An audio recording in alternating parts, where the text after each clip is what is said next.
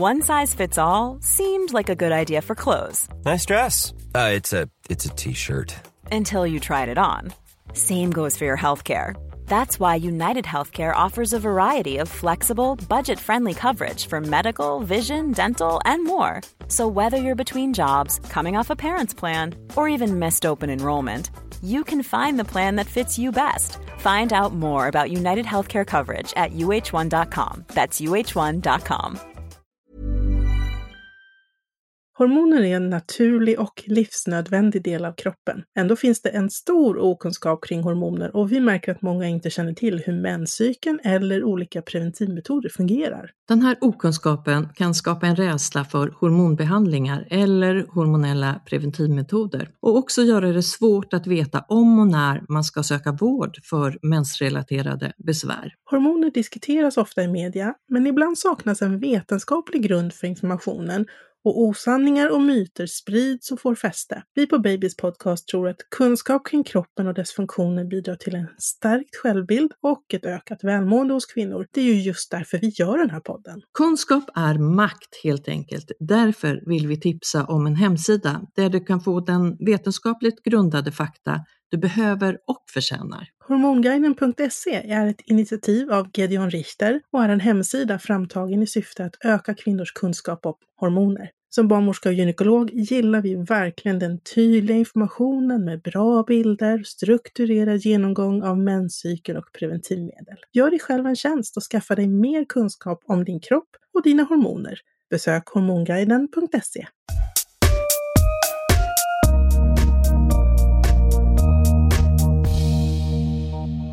I veckans poddavsnitt i Babys podcast ska vi ta oss an en eh, lyssnarfråga. Vi frågade ju er lyssnare och följare på Instagram vad ni saknade för avsnitt och vad ni ville höra mer om.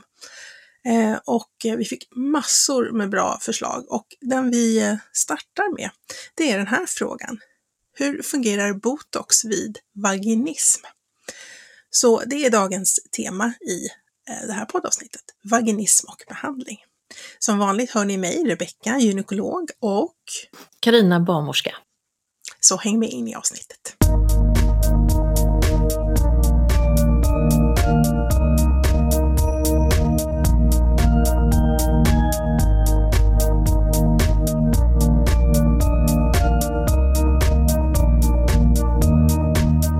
Ja, då ska vi prata vaginism.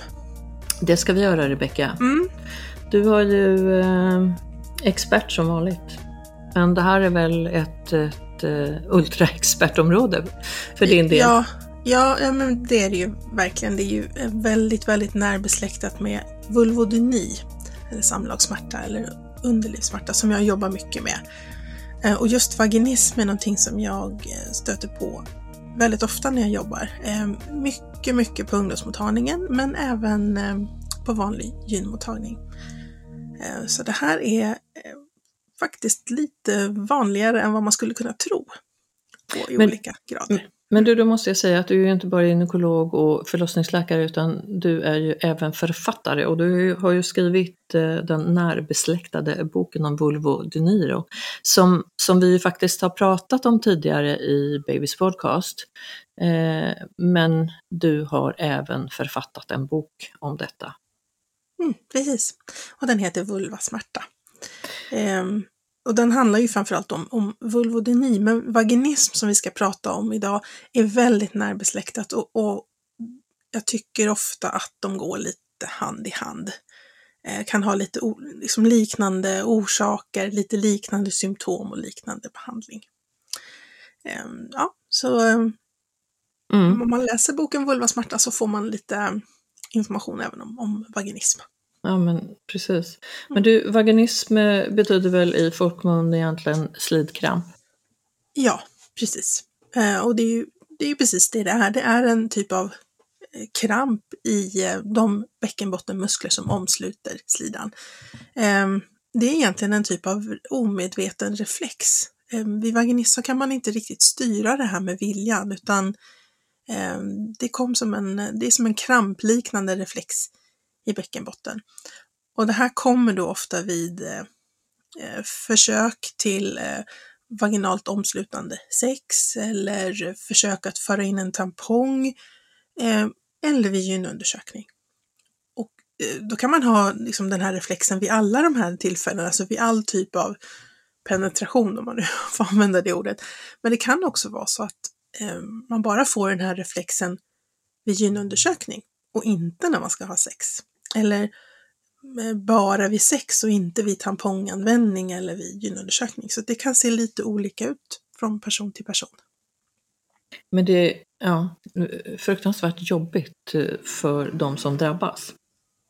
Väldigt, väldigt jobbigt och förknippat med mycket oro och ångest och särskilt på ungdomsmottagningen så ser jag mycket, alltså de, de söker och så, så säger de så här, men det är stopp.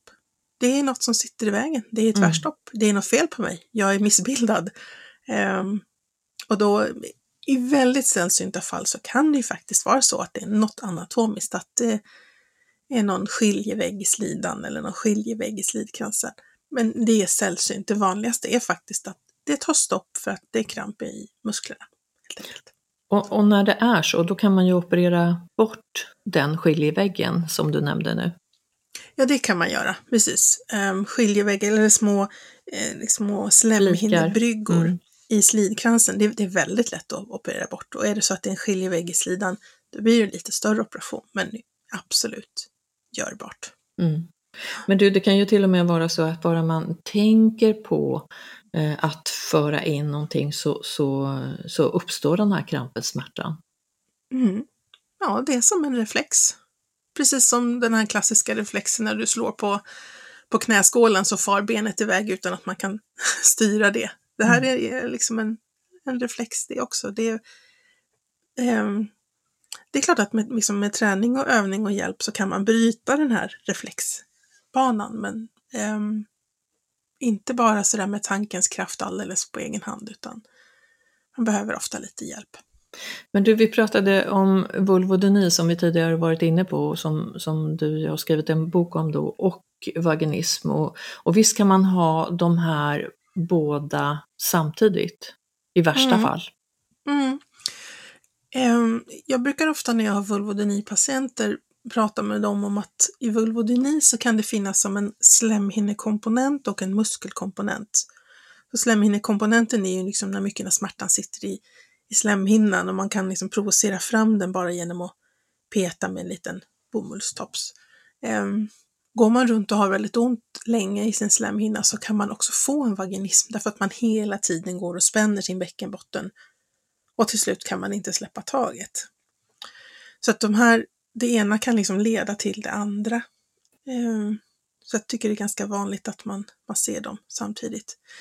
Det som är speciellt med vaginism, det är jag brukar tänka på det när jag, när jag ska undersöka någon som, som beskriver den här typen av problem. Det som är typiskt just för vaginism, det är att man ser redan när den här personen sitter i gynstolen. Jag brukar alltid börja med att lägga baksidan på min hand, alltså handryggen, Eh, mot insidan av låret, liksom strax ovanför knät, bara för att tala om så här, nu är jag här, nu kommer jag snart att undersöka dig. Och redan då när jag lägger min handrygg på låret på den här personen så ser jag hur musklerna drar ihop sig. Jättestarkt, liksom bara eh, liksom kniper ihop, snörper ihop. Eh, då vet jag redan från början, det här är en vaginism, det här är en reflex. Och det har inte alla, alla vulvodyni-patienter. Så det skiljer sig ändå? Det skiljer sig lite grann, men, mm. men visst, de har med varandra att göra. Mm. Mm. Och precis som med, med vulvodyni så pratar man vid vaginism om att man kan ha en primär eller en sekundär vaginism. Eh, så primär betyder egentligen att det här problemet är liksom från början, första försöket till att använda tampong eller första försöket att ha omslutande sex, eh, första gynundersökningen undersökningen. Ehm, medan sekundär, då har den här personen kunnat ha smärtfria samlag, eh, kunnat föra in tampong och så vidare och så kommer det här problemet senare. Ehm, så de två brukar man också skilja åt. Och sen kan man prata om partiell och total vaginism också. Ehm, där den partiella är, det blir en kramp men den går, liksom, den går att häva det går ändå att undersöka, det kan gå att föra in en tampong om man tar, liksom, tar, tar lite tid på sig. Medan den totala, eh, där går det inte alls. Där är det tvärstopp, där är det väldigt, väldigt stark kramp i de här musklerna. Men Rebecka, vet man anledning, orsak till att det blir vaginism? Både den här eh, primära och sekundära. Mm. Man brukar med krångliga ord säga att det är multifaktoriellt psykofysiologiskt. Säg ja. det snabbt några gånger. men, men det man menar då, multifaktoriellt, det vill säga det är ofta många olika faktorer som ligger bakom. Det är sällan det är bara en enda grej, utan det är liksom en kombination av många olika faktorer. Och sen att det är psykofysiologiskt, det betyder att det är både någonting som händer psykologiskt i våra tankar och våra känslor, men också något fysiologiskt med den här krampen i musklerna. Så att, det är samma sak som med vulvodyni egentligen, att man brukar säga att det, det ska finnas någon slags bakomliggande sårbarhet och sen kan det finnas en utlösande faktor. Och det kan ju vara många olika saker. Det kan ju vara ett trauma, det kan vara ett övergrepp, det kan vara eh, extrem stress, det kan vara att man har haft infektioner, det kan vara många olika saker. Och det här blir ju ett tillstånd där liksom tankar och känslor och den här muskelkrampen på något sätt föder varandra. Det blir som en ond cirkel som bara snurrar och snurrar och snurrar och snurrar. Eh, det är en typ av försvarsreaktion, kan man säga. Mm. Um, ofta kan det ju vara, alltså jag tycker ofta jag hör att det kan vara så att det har um, utlösts av uh, ett smärtsamt, som en smärtsam uh, sexuell upplevelse. Um, som man då, om man då kopplar det här till både smärta och rädsla. Och sen blir det en slags betingning, det vill säga att man tänker att så fort man tänker på att nu, nu ska jag ha sex eller att det här ämnet kommer upp så blir den här betingade reflexen att eh, jaha, just det, men nu ska det hända någonting som kommer att göra ont. Det är bäst att jag stänger sidan ordentligt så att inget kommer in där. Det liksom, så det är ju en, en, en försvarsreaktion. Mm. Mm. Och, men du, ja. Ja, alltså krampen och smärtan är ju en del av det, men många beskriver ju också att det svider och bränner i, i området mm. där det gör så ont. Men vad säger vi Rebecka, hur, hur vanligt är det då med vaginism? Det vet vi faktiskt inte riktigt. Um, det finns ju inga studier där man liksom har intervjuat en jättestor mängd personer och fått fram det. Um, så att vi vet inte hur vanligt det är och vet inte hur många liksom, nya fall det är per år heller. Om man tittar i um, bland kvinnor som söker för sexuella problem, om man bara tittar i den gruppen, så någonstans mellan 5 till 17 procent brukar man säga. Eh, vilket är ganska mycket. Och, och, då tror jag att vi har ett stort mörkertal eh, av, av personer med det här bekymret som faktiskt inte söker hjälp. Mm, det tror jag också, tyvärr. Ja. Eller som söker men inte riktigt um, får den förståelse eller den undersökning eller den hjälp mm. de ska ha. Att de inte ens får rätt diagnos. Ja men så kan det också vara. Mm. Och, och, det här, du var inne på det förut, det här kan ju vara personer som har, faktiskt har blivit utsatt eh, för något övergrepp, en våldtäkt eh, och, och, kanske har det fruktansvärt jobbigt med det och har svårt liksom att söka hjälp på grund av flera olika anledningar. Ja, och det kan finnas liksom väldigt mycket tankar kring skum, liksom skuld och skam och allting sånt som gör att man drar sig för att för att söka hjälp. Men, men också att man drar sig för att söka hjälp där man, därför att man förstår att om jag söker för det här så kommer jag behöva sitta i en gynstol. Och det är obehagligt och det gör ont. Så det kan ju också vara en, en, en tröskel. Ja, men det kan, ja, och mm. förståelig sådan. Eh, mm. Men då kan vi väl ändå säga att, att det behöver man ju inte göra. Det är klart att man kanske måste undersöka någon gång, men inte vid första andra besöket. Nej. Nej, Nej och, och, och, ofta så tycker jag att första besöket går åt att liksom bara kartlägga problemet och prata om vad det kan finnas för orsaker och hur det ter sig och när det kommer och när det började och, och ja, sen är tiden liksom slut. Um, på ungdomsmottagningen har jag ju lite längre tid och där jag frågar alltid liksom, um, här, för att kunna utesluta andra orsaker så, så vore det bra om jag får undersöka det och, och liksom titta och känna försiktigt. Skulle det vara okej okay för dig att göra det idag eller vill du vänta? Eh, nästan alla, alltså säg 19 av 20 säger ja till att bli undersökta där och då. Eh, så det är faktiskt förvånansvärt få som då eh, säger nej. Eh, men, men säger man nej, jag känner mig inte redo för det, va? fine, då bokar vi en annan tid och så gör vi det en annan gång. Och ibland så blir det till och med så att man får ha nästan lite gynundersökningsterapi. Att man börjar med att eh, nej men, testa att sitta i stolen med kläderna på. Tänk, testa bara att sitta där. Och sen nästa besök kanske prova att lägga sig med benen i stöden, men fortfarande med kläderna på. Och så kan man liksom ta det steg för steg för steg för steg. Som en typ av ja, gynundersökningsterapi. Mm. Så den möjligheten finns också. Absolut. Ehm, jag tror att en anledning till att de flesta vill bli undersökta, det är att många tror att det är något eh, anatomiskt fel, som vi pratade om lite i början, att det är något som sitter i vägen helt enkelt. Ehm, så de vill ju ofta gärna att jag ska titta. Så det löser ju det här liksom, vad ska man säga, undersökningsskräcken också. Man, man vill gärna få en bedömning. Man vill ju liksom höra, ser det här okej ut? Um, så, och då vid själva undersökningen så brukar jag ju börja med att då, ja, som jag sa, jag lägger bara handen på insidan av låret för att förvarna och det, det säger mig ganska mycket. Blir det en kramp då så, så vet jag ju vad det här handlar om.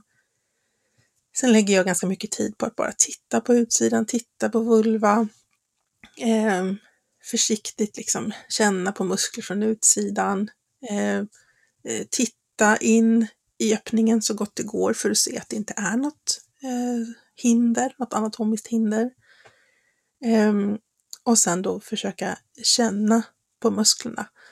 Ehm, och då brukar jag ju då använda ett pekfingret eller kanske ibland bara lillfingret och föra in det i slidmynningen och så känner jag på de här musklerna som är runt slidöppningen. Oftast väldigt, väldigt spända. Ehm, och så brukar jag be den här personen att knipa eh, och sen försöka slappna av. Eh, och så, ibland så jobbar vi en liten stund kring det där att försöka hitta skillnaden mellan knip och avslappning, om det går, om det inte är för smärtsamt. Det som, det som jag ofta märker är skillnaden mellan vulvodyni och vaginism, det är att de med vulvodyni har oftast ont precis i slidmynningen, kanske till och med liksom utanför, i det som kallas för vestibulum, eller liksom hallen. Eh, men de med vaginism har oftast ont en eller två centimeter in i slidan, mer där, där faktiskt bäckenbottenmusklerna sitter. Så det är också ett sätt att, att skilja de här åt. Eh, och sen när undersökningen är klar eh, så brukar vi sitta ner och prata om liksom, ja, hur ska vi behandla det här? Och då är det ju ofta en, en kombination av flera saker som behövs. Dels eh, så behövs ju liksom eh, någon typ av diagnos, ett ord på vad det här är. Och man informerar om, om vad det är, varför den här reflexen dyker upp och hur man kan behandla, för det minskar också rädslan. De är ofta väldigt rädda för vad det här handlar om. Jag brukar rita eller visa bilder på hur musklerna går och var de sitter eh, och sen ge lite instruktioner kring hur man själv då kan med smörjövningar och avslappningsövningar liksom hitta skillnad mellan att vara spänd och att vara avslappnad. Ehm, jag brukar alltid uppmuntra till att eh, boka tid hos en fysioterapeut som är specialinriktad just på kvinnans hälsa och bäckenbotten. Skriver ofta remiss för det. Ehm, därför att då kan man verkligen mm, liksom mycket mer på djupet jobba just med muskelavslappning och, och stretch och att liksom få öva med eh, antingen finger eller med vaginalstavar. Att liksom ja, sakta vänja sig vid att faktiskt kunna föra in någonting i slidöppningen utan att få den här krampen. Eh, och sen brukar jag också eh, hjälpa eh, den här personen till att få en, en samtalskontakt. Det kan vara KBT eller någon annan samtalsterapi och det kan också vara sexuell rådgivning. För att det här, dels kan ju det här faktiskt ha utlösts av någon typ av obehaglig upplevelse tidigare i livet som man kan behöva hjälp att bearbeta. Men det är också så att man kan behöva hjälp med att bryta liksom den här, vad ska man säga, rundgången av tankar och känslor och liksom spändhet. Det blir ju ofta att det påverkar hela ens liv, både relationen och eh, synen på sig själv och synen på sexualitet och så vidare. Så att det blir ju, precis som med vulvodynibehandling, så blir det ju en, en teambehandling med flera olika personer som, som hjälper till. Det här. Um, och grundfrågan, det som gjorde att vi ens gjorde det här avsnittet, var ju den här frågan om botox. Hjälper botox? Eh, och då eh, finns det rätt mycket internationella studier som har tittat på det här med botox och vaginism i lite olika eh, regimer, lite olika doser. Men Eh, det verkar vara bra effekt om man är väldigt noga med att man väljer rätt patient. Eh, man ska bara ge botox till dem där man verkligen har jobbat med fysioterapi och till exempel KBT och där det inte har hjälpt. Eh, så att botox är ingenting som vi ska ge alla med vaginism. Eh, det finns en del nackdelar med det också. Eh, så att det är liksom förbehållet en, en specifik grupp.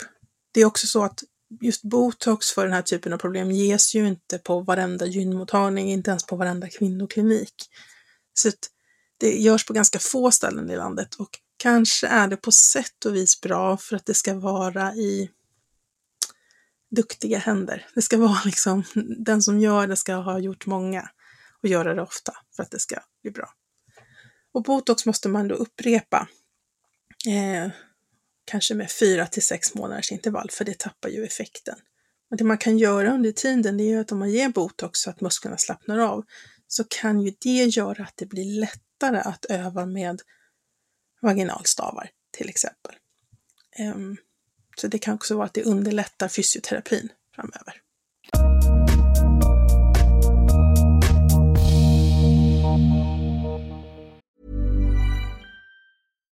One size fits all seemed like a good idea for clothes. Nice dress. Uh, it's a it's a t-shirt. Until you tried it on. Same goes for your healthcare.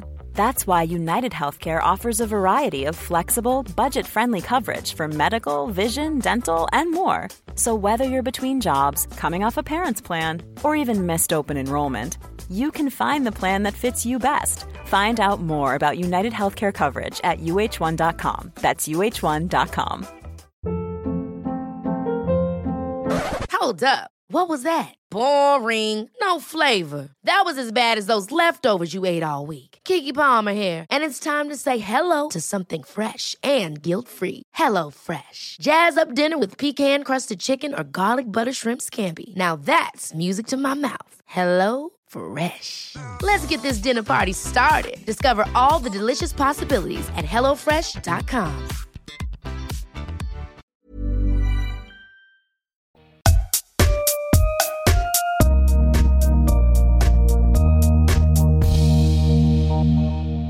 Men du pratade om nackdelar med botox. Så vad kan det mer vara än att man behöver köra upprepade behandlingar?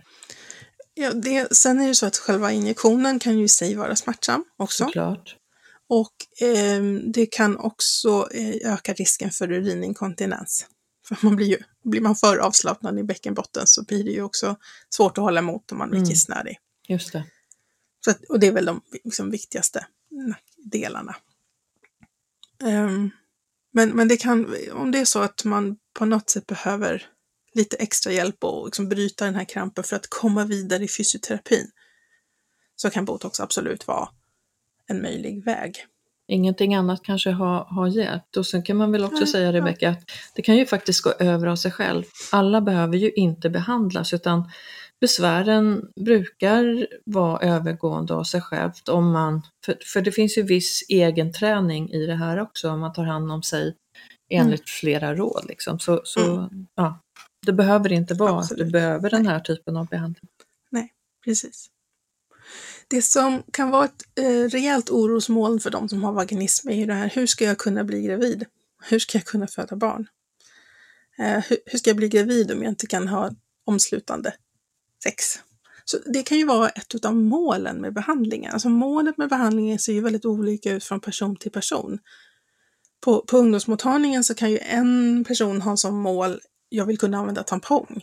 För en annan kan det vara, jag vill kunna ha vaginalt omslutande sex. Och då lite på gynmottagningen med lite äldre eh, patienter så, så kan det verkligen vara så att jag, jag vill ju bli gravid.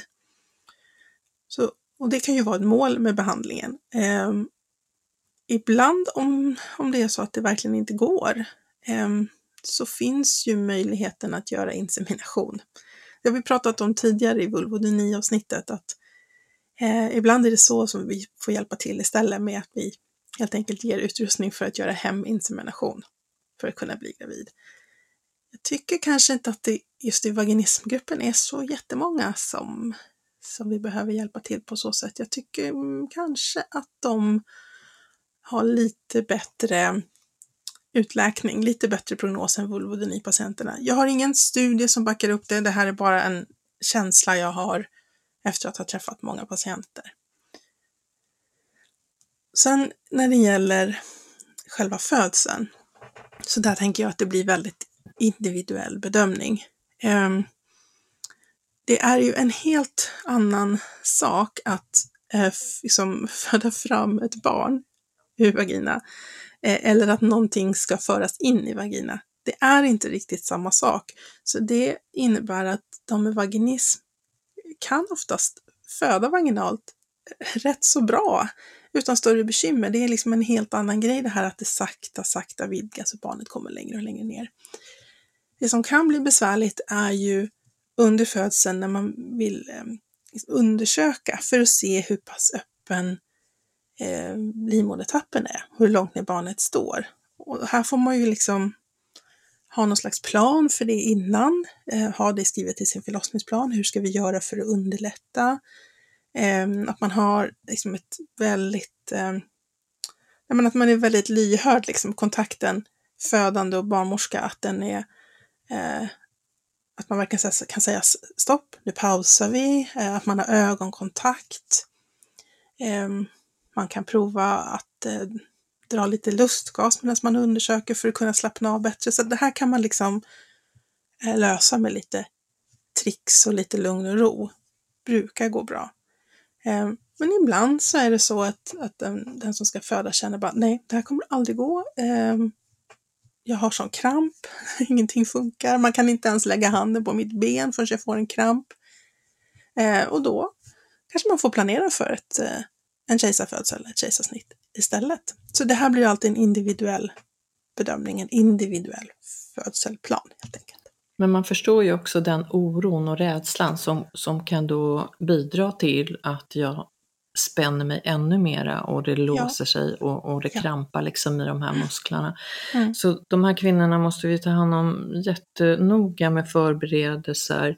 Och där tycker jag att ni ska, eh, om ni har en partner, involvera partnern i det här också. Så att partnern kanske är med på vård, de här vårdbesöken och redan innan där liksom hur man ska ha sex och, och, samlevnad, hur man kan göra, för här finns det ju väldigt många olika sätt till att ha sex på.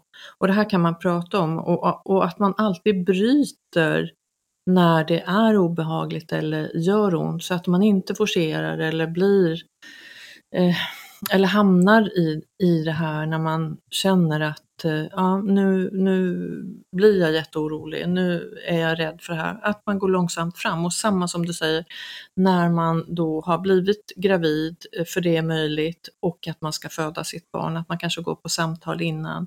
Att man tränar den där eh, avslappningen eh, knipa, slappna av och så vidare.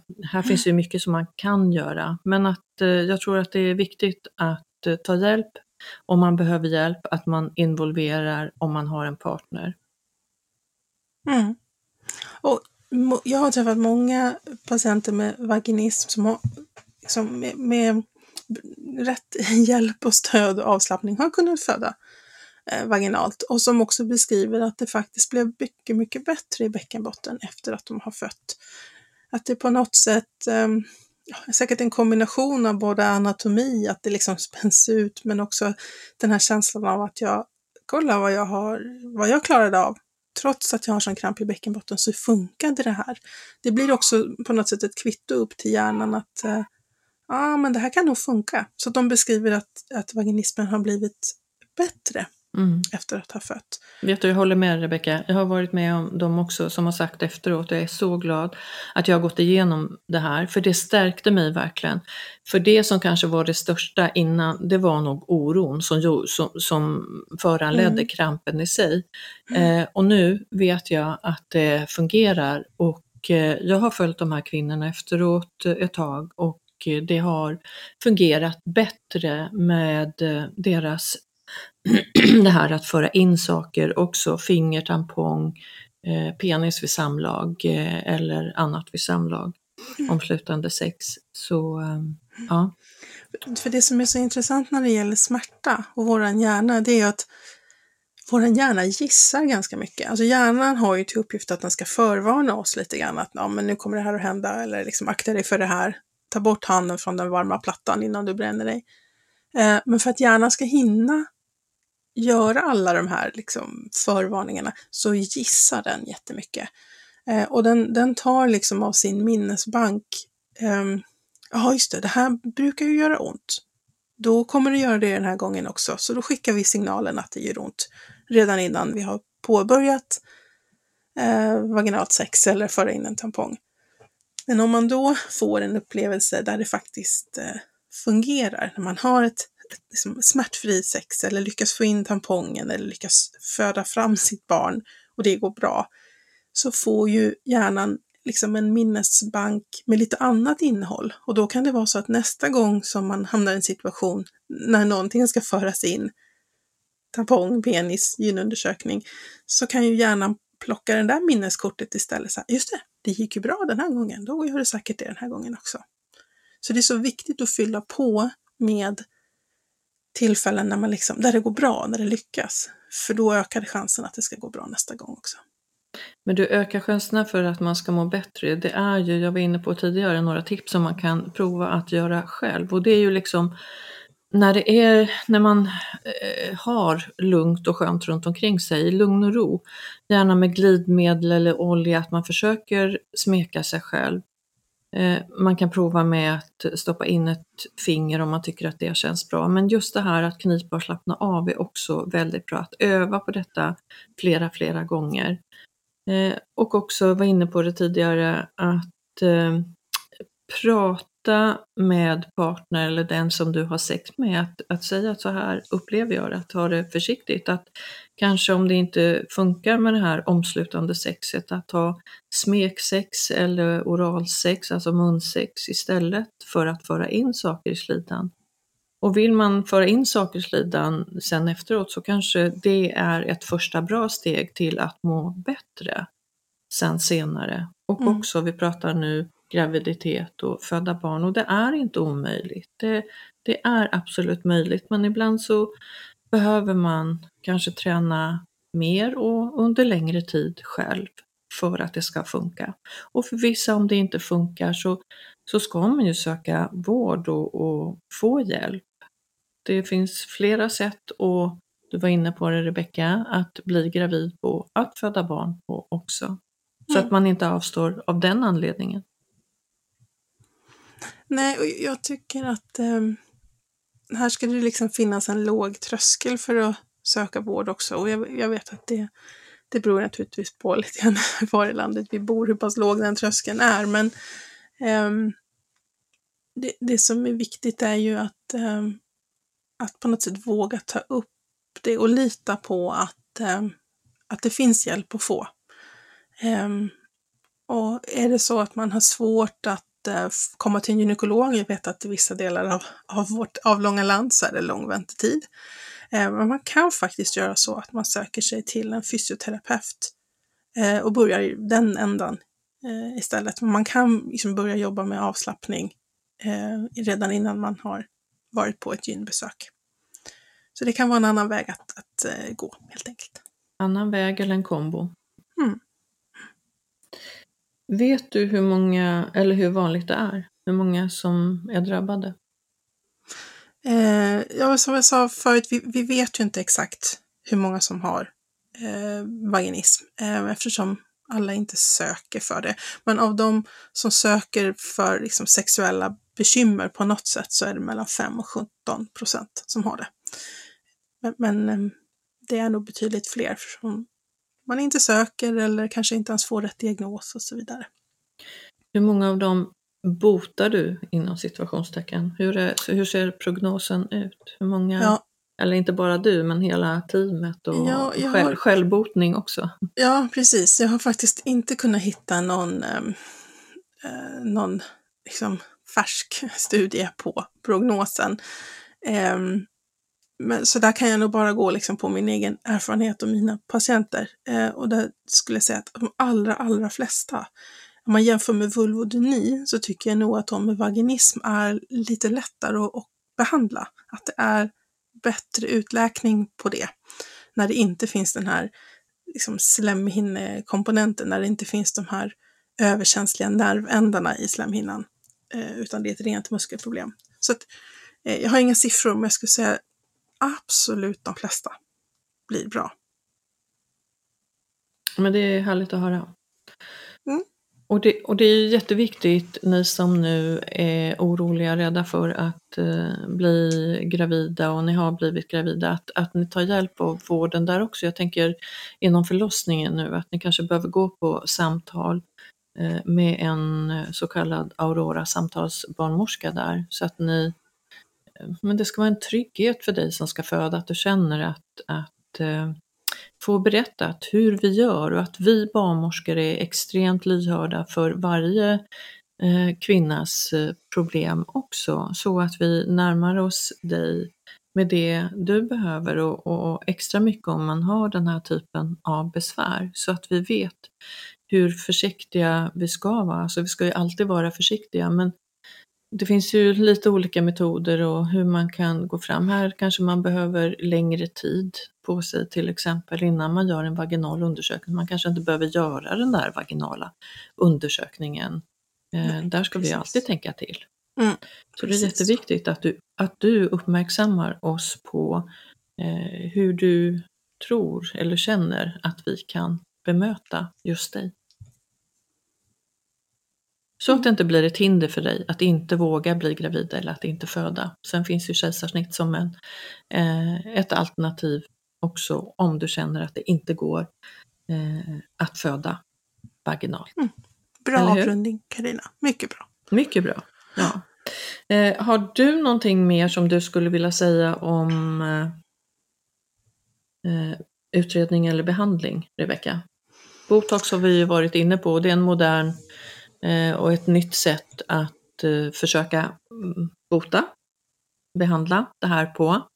Eh, och vi kanske är i en startup vad gäller botox. För, finns eh, fördelar men det finns lite biverkningar med det. Och negativa effekter också med det. Ja, så är det. Och jag, Ja. jag tänker att det ehm, grunden i behandlingen är egentligen eh, någon typ av fysioterapeutisk behandling för att hitta avslappning, för att mer lära sig känna liksom. Nu kniper jag och nu slappnar jag av. Det man kallar för proprioception, att man verkligen känner vad man, vad man har sina muskler. Och att man också jobbar med eh, eh, psyket och själen och, och hela den biten. Att man är inte att man tänker på att det här drabbar hela personen och påverkar hela personen. Mm, så är inte bara. Fyra muskler i bäckenbotten. Nej. Så, nej. Vi har en kropp och en själ och vi hänger ihop, så är det. Men du, när, när eh, och var ska jag söka jobb? Jobb? Ska jag söka vård? jobb behöver jag inte söka, nej.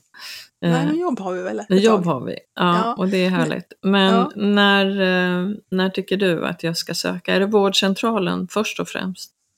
Beror på ålder. Är, är det någon som är yngre än 23 eller 25 i vissa delar av Okej, landet så det ska jag verkligen rekommendera ungdomsmottagningen. Mm, verkligen. Eh, för då träffar du ju barnmorska eh, som har vana av det här. Eh, är det så att du bor i en region där du kan söka dig direkt till gynekolog utan remiss så är det det enklaste faktiskt.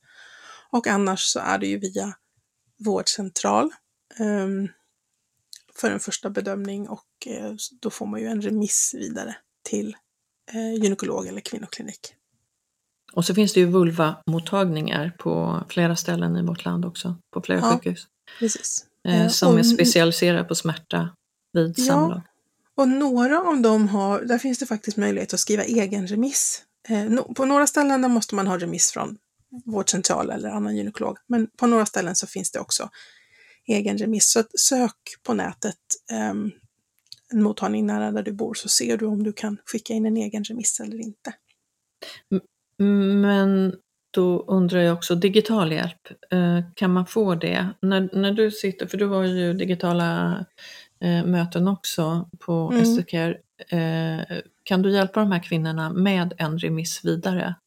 Jag ja. tänker att här, ja. återigen, vi mm. pratar ju många gånger att kvinnorna som lyssnar på oss, de, de sitter många gånger där man har långt till vård mm. och Eh, kanske behöver en remiss så att inte det hindrar att jag behöver göra ett extra besök innan jag får behandling hjälp.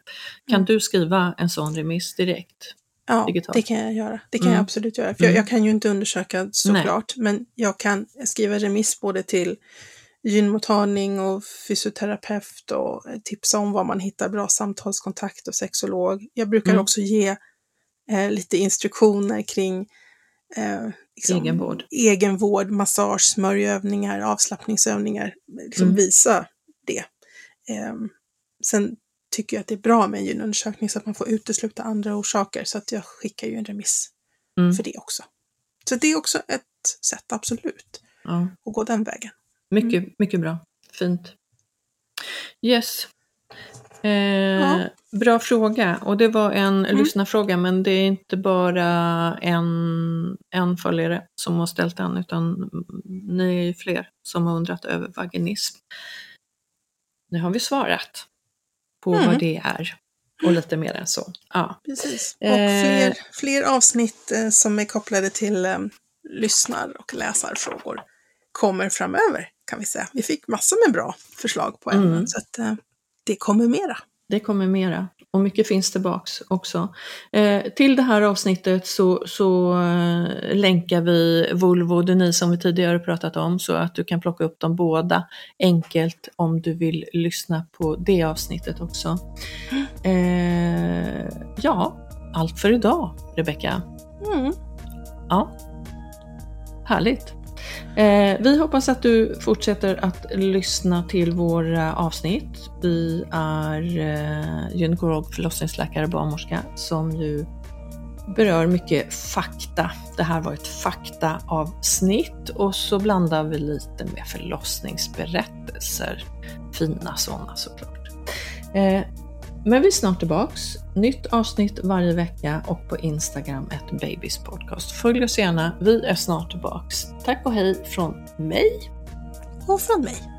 Ha det gott. Ha det gott.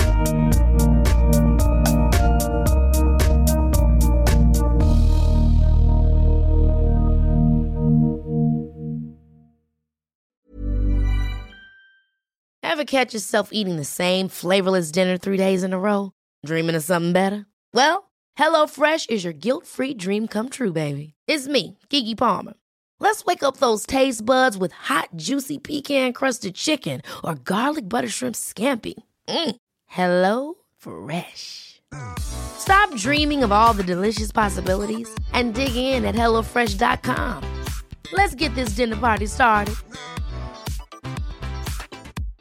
Imagine the softest sheets you've ever felt. Now imagine them getting even softer over time. That's what you'll feel with Bowl and Branch's organic cotton sheets. In a recent customer survey, 96% replied that Bowl and Branch sheets get softer with every wash. Start getting your best night's sleep in these sheets that get softer and softer for years to come. Try their sheets with a 30-night guarantee. Plus, get 15% off your first order at bowlandbranch.com. BUTTERY. Exclusions apply. See site for details.